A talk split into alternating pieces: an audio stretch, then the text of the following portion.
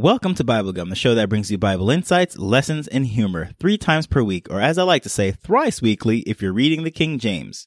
I'm your host, Taj, and as usual, on Wednesdays, I present a word that will help you better understand the Bible.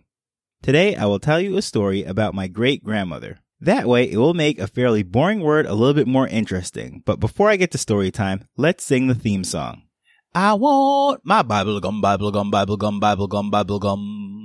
So my great granny, aka Miss Vi, or Mama to me, blessed the earth with her presence between 1911 and 2014.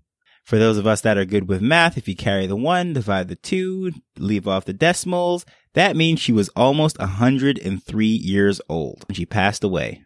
All of my life, I knew her to be a meek lady that never rose her voice, and even at her funeral, people said she was never at odds with the neighbors.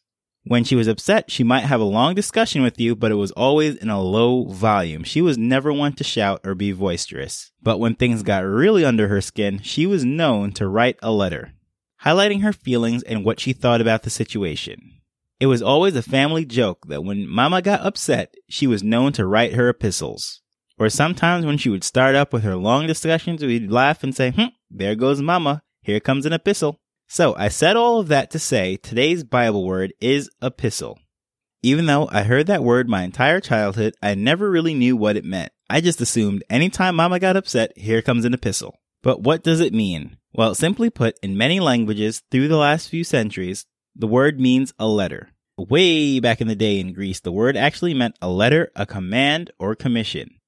And it didn't matter if it was verbal or written. They still used the word the same way. So in hindsight, I now know that when Mama was writing her epistles or giving her verbal epistles, she was sending a message to the person that she was offended. Oftentimes, she was giving a command or commissioning the person to do better. This is as close to an argument as Mama ever came. She always expressed herself through her epistles. Now, as we progress through the centuries, the word epistle was shortened to just pistle. P-I-S-T-L-E, which means simply letter. And by the 1570s, a variation of the word P-I-S-T-O-L, pistol, became popular. And that word, as we know it today, is a short, small firearm. Although I don't have the full evidence to this, I assume it's because a pistol is short to the point and can send a strong message. Compared to the Gospels and, say, the book of Psalms and many other books in the Bible, the epistles are short and they have a clear and direct message. So, where are the epistles found in the Bible? While all the epistles are in the New Testament, the Bible has 66 books, 27 of which are in the New Testament, and of those 27, 21 of those are epistles, many of which were written by Paul. So, what is the point of an epistle?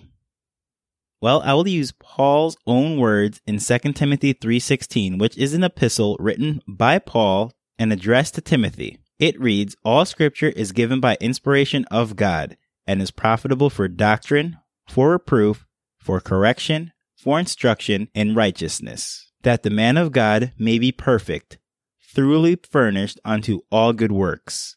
So, in simple terms, like the other books, the epistles are scripture and they're written so that we can learn the things of God and the teachings of Christianity and apply them to our life. It's through these teachings that we can live a godly life and strive to please the Lord. And many times in these epistles, Paul is addressing things that are wrong in different churches or in different communities within Christianity. He addresses some uncomfortable subjects and addresses misteachings.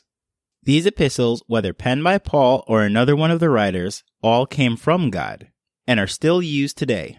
And while doing the study of this word, I actually learned something. The word apostle also comes from the same root word as epistle, but I will save apostle for another episode when I really explain and dive into what that word means and the history behind it. But for now, I'll simply say epistle and apostle are very related. Well, I hope you found this audio epistle to be interesting. You can find additional information at BibleGum.org or on Twitter and Instagram at BibleGum Podcast. And remember, share your BibleGum with a friend. You can listen and share for free on iTunes, Spotify, Stitcher, or any podcast app. Thanks for listening. Until next time, later.